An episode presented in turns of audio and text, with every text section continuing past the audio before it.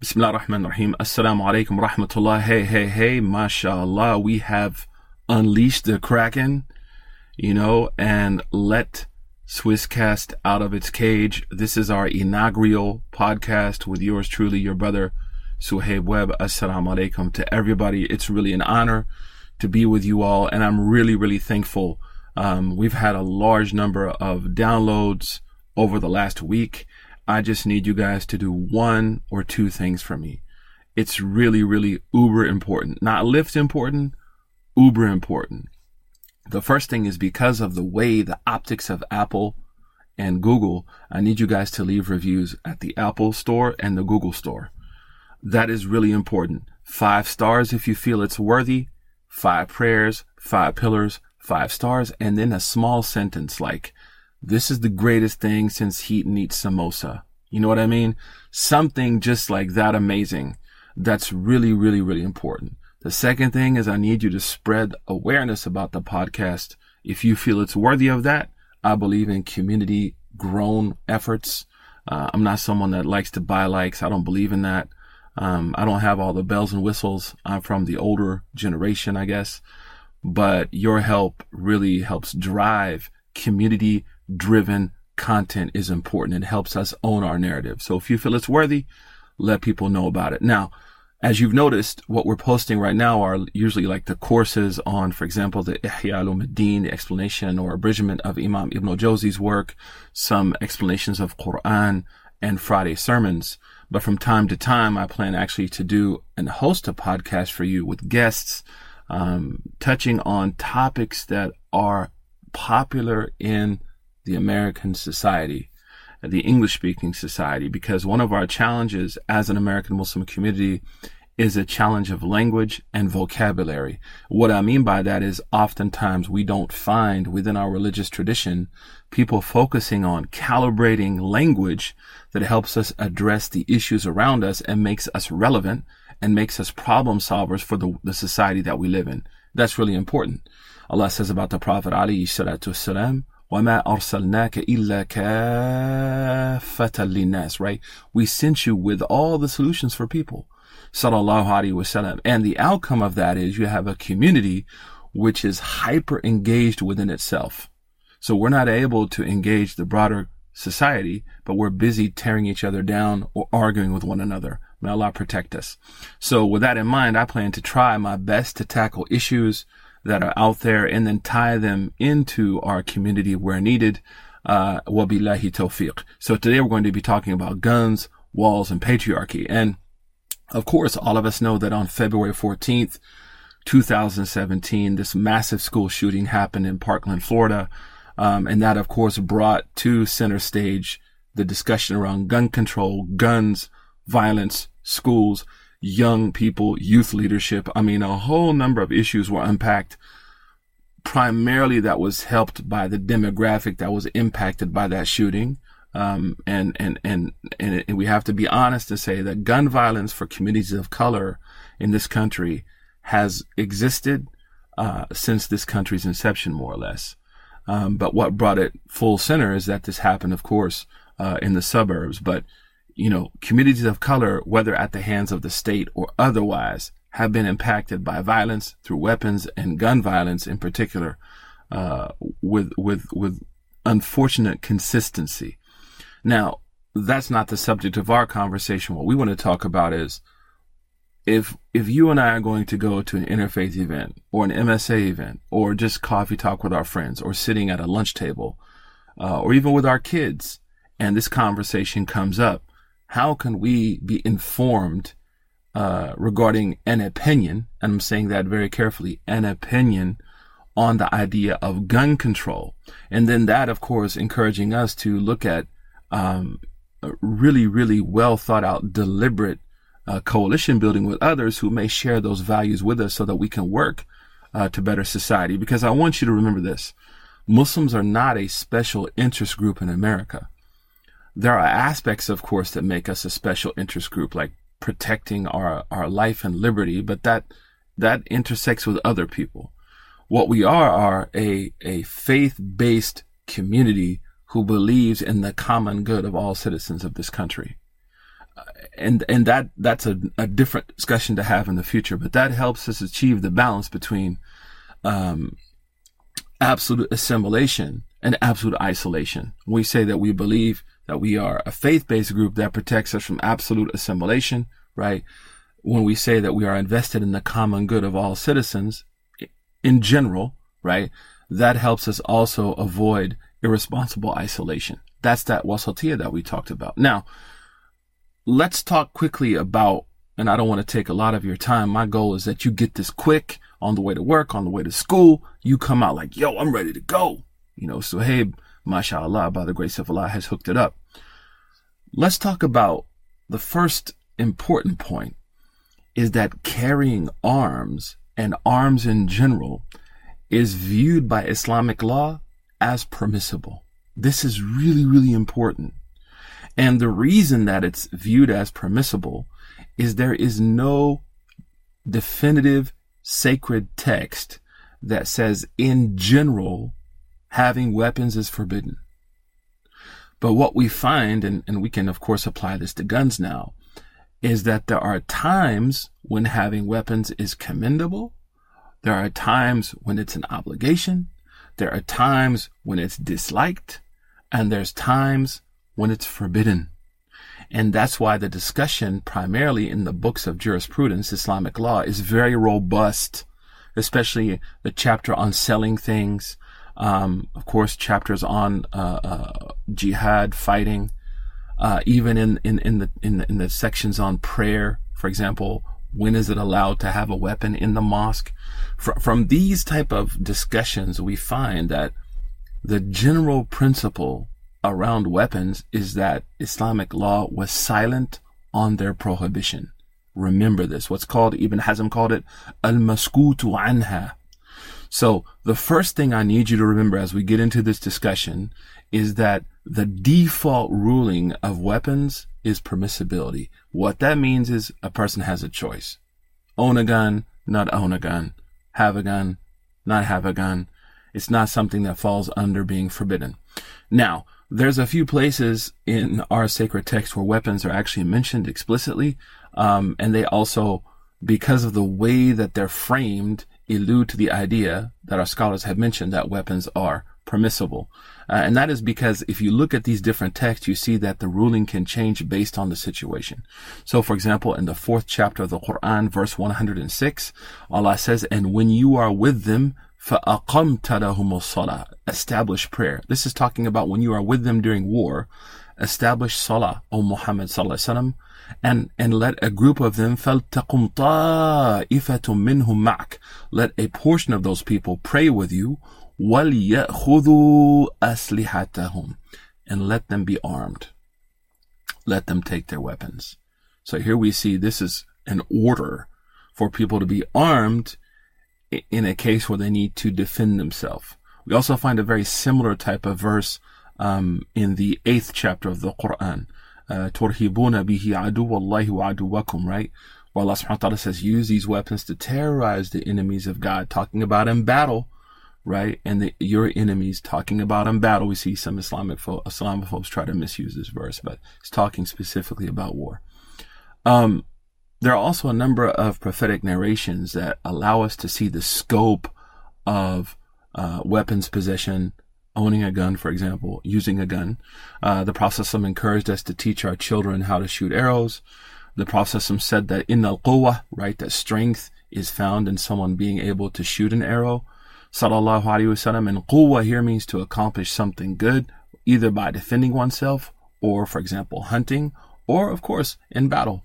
Uh, the Prophet also mentioned a very beautiful hadith that Allah subhanahu wa ta'ala has promised to enter in paradise three people who were involved in the production, preparation, and usage of an arrow. Sallallahu Alaihi Wasallam. And he said, al khair, that they used it for good, or he used the word fi sabilillah, right? Which in the general word means for something good. Specifically, is talking about battle. The Prophet ﷺ also said in a very beautiful narration, which is important, لا يشيرن أحدكم إلى أخيه بالسلاح. No one should jokingly direct or point a weapon at a brother or sister. And in general, any human being. as is mentioned by the shurrah, those people who explain this hadith. So it's not allowed to play or joke around with weapons. So here now the ruling changed. It was an obligation. Then it went to something that was encouraged. Now we're seeing that it's something which is forbidden. So we see the ruling changing.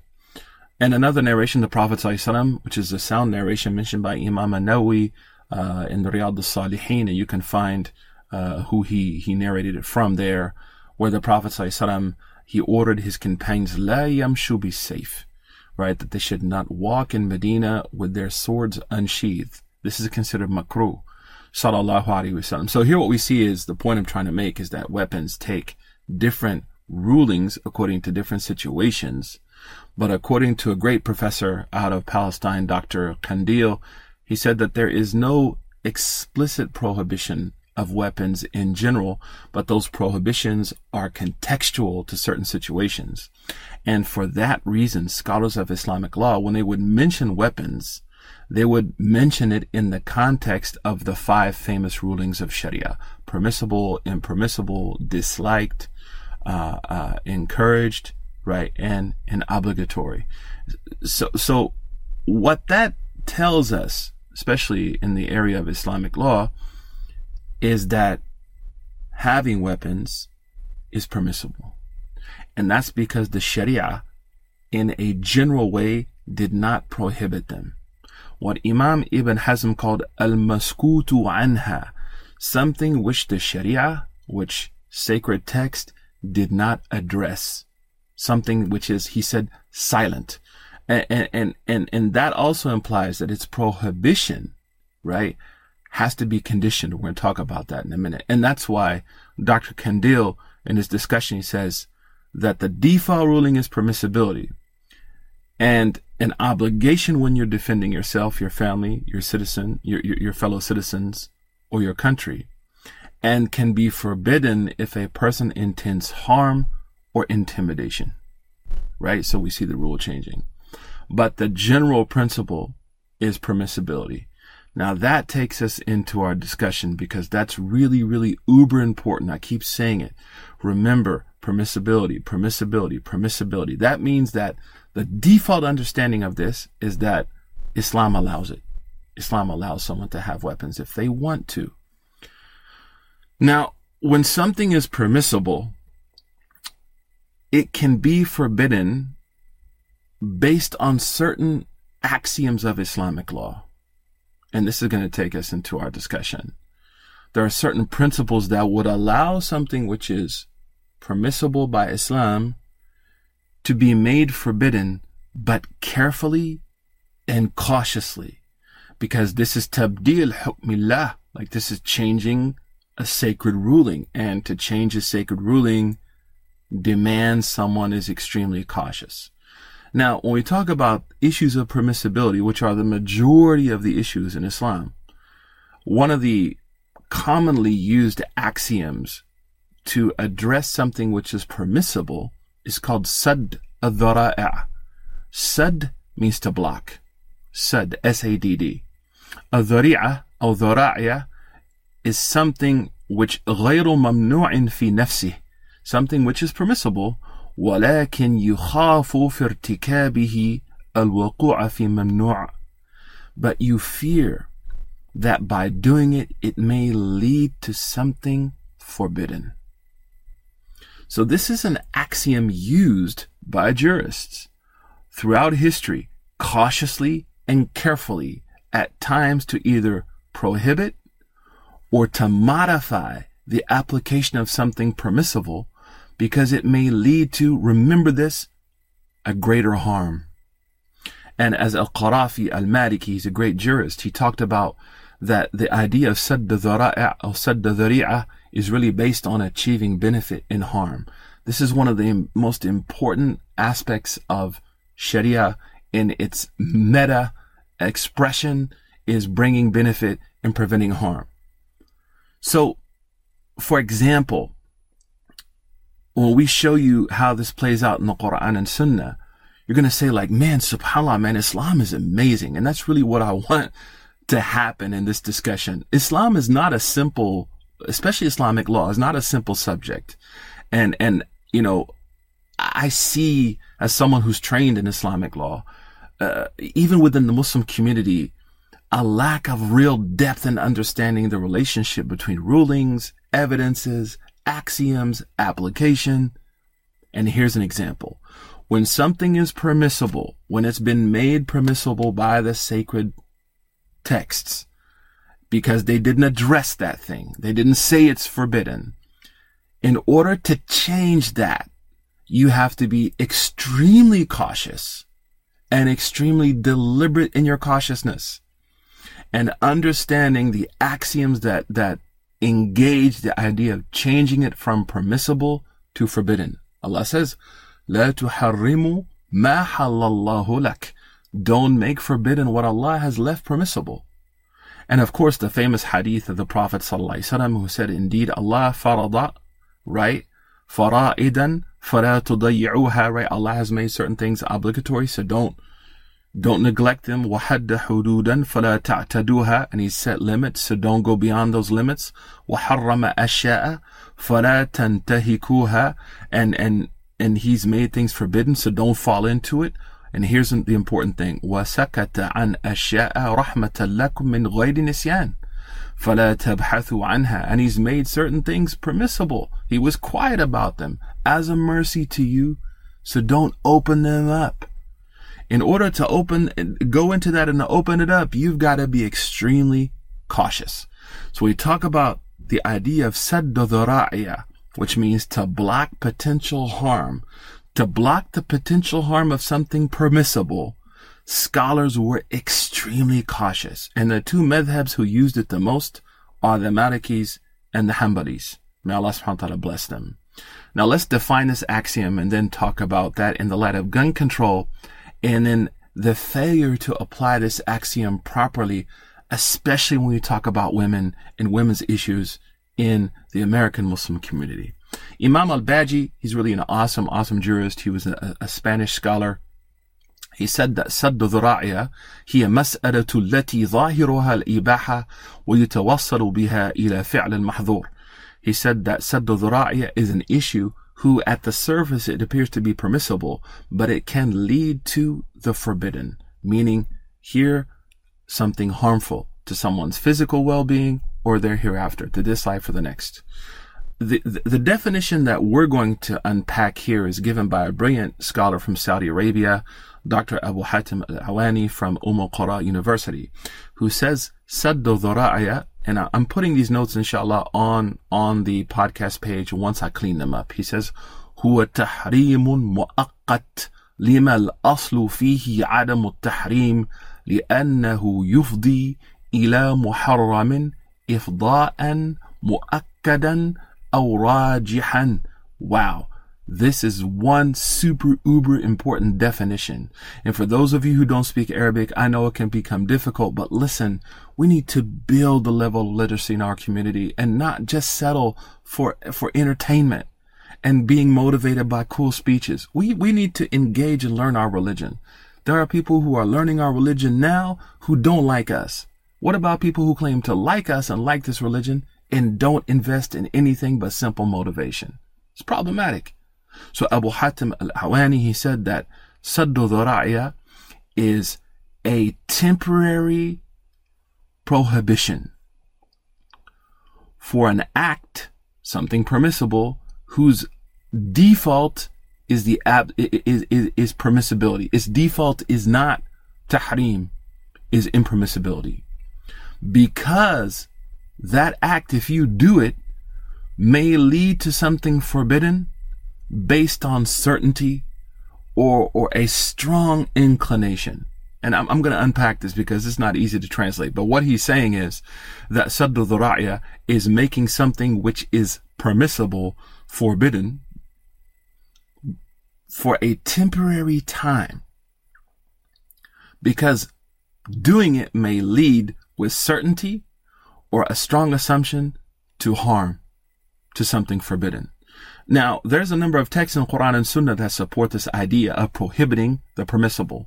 For example, in the sixth chapter of the Quran, verse 108, وَلَا تَسُبُّوا الَّذِينَ يَدَعُونَ مِن دُونِ اللَّهِ فَيَسُبُّوا اللَّهَ عَدْوًا بِغَيْرِ عِلْمٍ Allah says to the people in Mecca, the, the fledgling community of the Prophet, do not insult the gods that those people pray to. Right? You would think in Mecca it would be allowed to insult the gods of the Meccans. Right? Why fayasubullah? Because by doing that, they may insult God, which is a greater harm, a greater evil. So something which initially seemed jurists say is permissible, is insulting those people's idols and stuff, is been made forbidden because it may cause them to insult Allah subhanahu wa ta'ala. Imam al-Qurtubi said that this injunction, this command is there till the end of time. It's not allowed to insult insult other people's gods, their houses of worship, their religions, based on this verse. Another example is found in Sahih Muslim and the Muwatta of Imam Malik that the Prophet wasallam, after conquering Mecca, his wife said to him, "Are you going to rebuild the Kaaba on the qawa'id of Ibrahim, on the foundations of Ibrahim?" And the Prophet said, "Lawla hiddanu قومك بالكفر لفعلت. If it wasn't that your people just became Muslim in Mecca, I would do it. So he avoids something permissible, right? He treats it as though it's not allowed because by doing so, it may lead to a greater harm, right? Now, this is really, really important because that's going to take us into the conditions around the application of this axiom. So let's go back to the, the, the, the definition of Abu Hatim al-Awani, who he says تحريم مؤقت لما الأصل فيه عدم التحريم. As we close it out. He said that this is a temporary form of making something haram who was which was originally permissible because by doing it by engaging in it it may lead to something forbidden based on certainty, empirical investigation and study, or a, a supported assumption, meaning the broader community sees it that way. From that definition, we can talk about gun control, the idea of gun control, and we can also apply this to certain sad situations we're seeing now in the Muslim community, especially when it comes to women, walls, and patriarchy. The first thing is that we understand from his, his his definition is that the harm that could be incurred by engaging an act which is permissible has to be considerable, right? It's not small in nature. It's not rare. So, for example, we see, I, have seen recently people saying women shouldn't go to mosques. Why? Well, if a woman goes to the mosque, something bad may happen. That's nadir. Most of the time when women go to mosque, first of all, the Prophet said you can't forbid them, but then those who allow it to be prohibited say, well, women going to mosque is going to lead to a problem. Well, that's a misapplication of this principle because Al-Qarafi says, وَنَادِرُ لَا حُكْمَ لَهُ That something which is insignificant has no ruling, meaning it stays as permissible.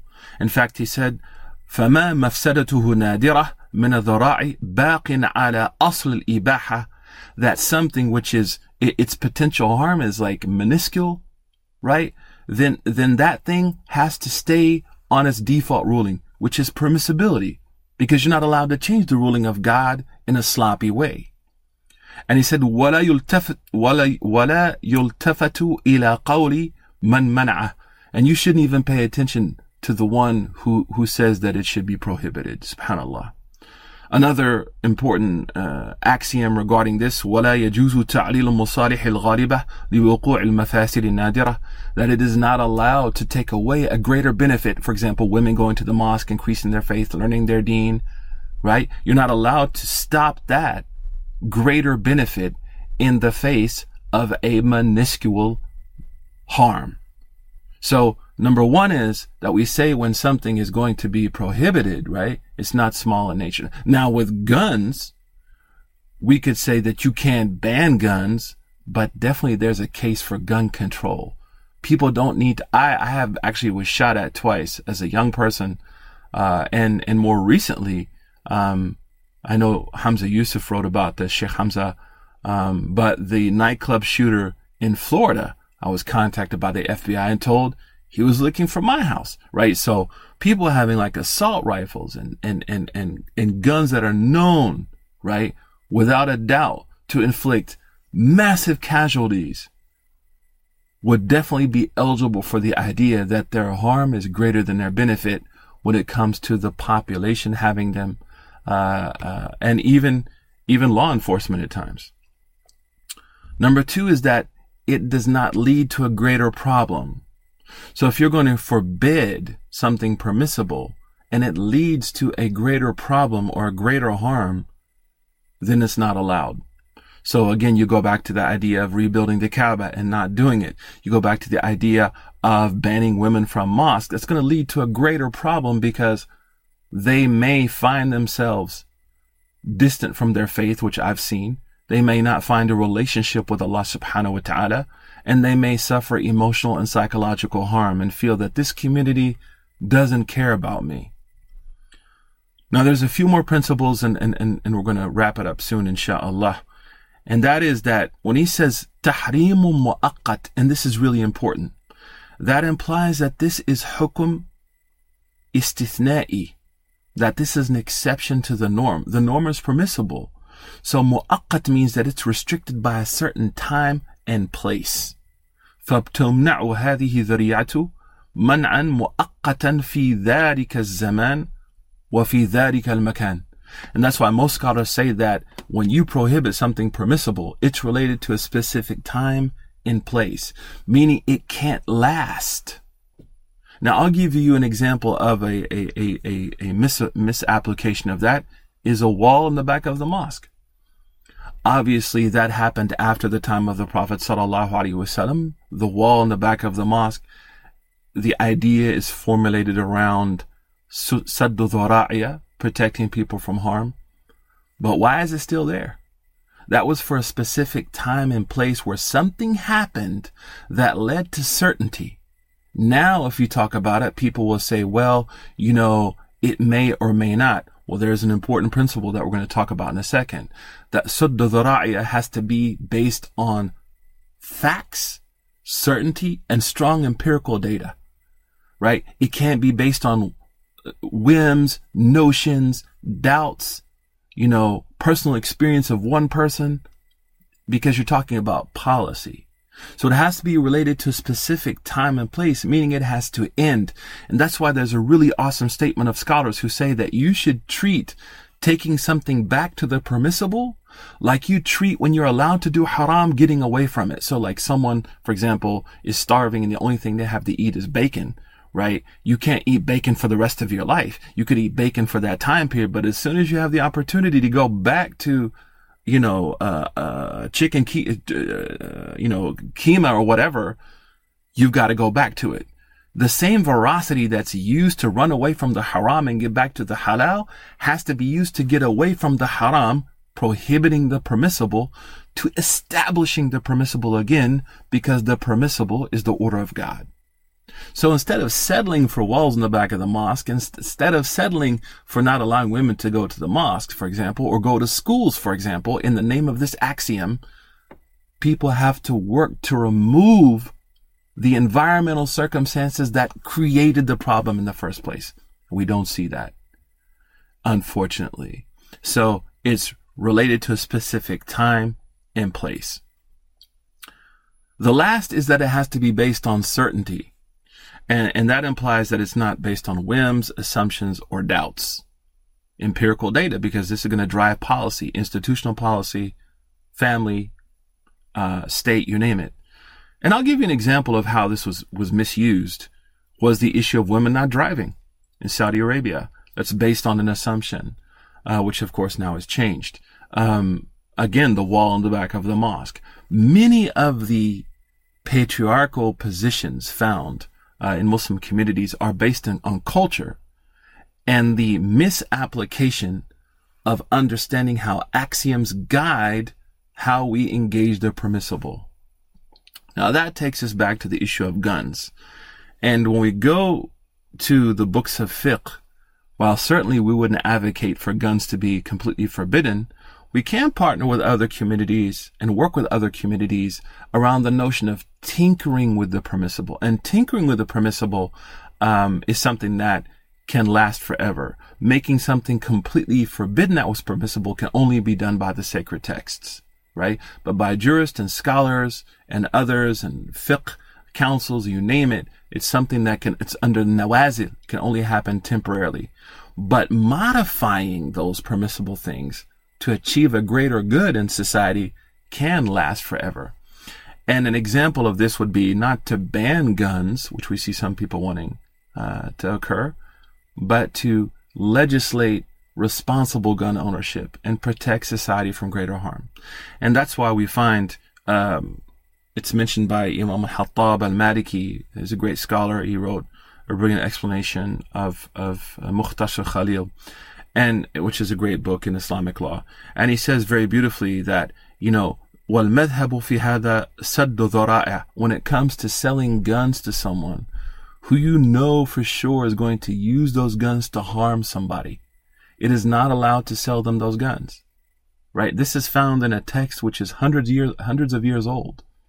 Another example would be that is the Malikis would say during a time of civil war, it is not allowed to sell weapons right? To people because you know they're going to use them to kill each other and killing is haram.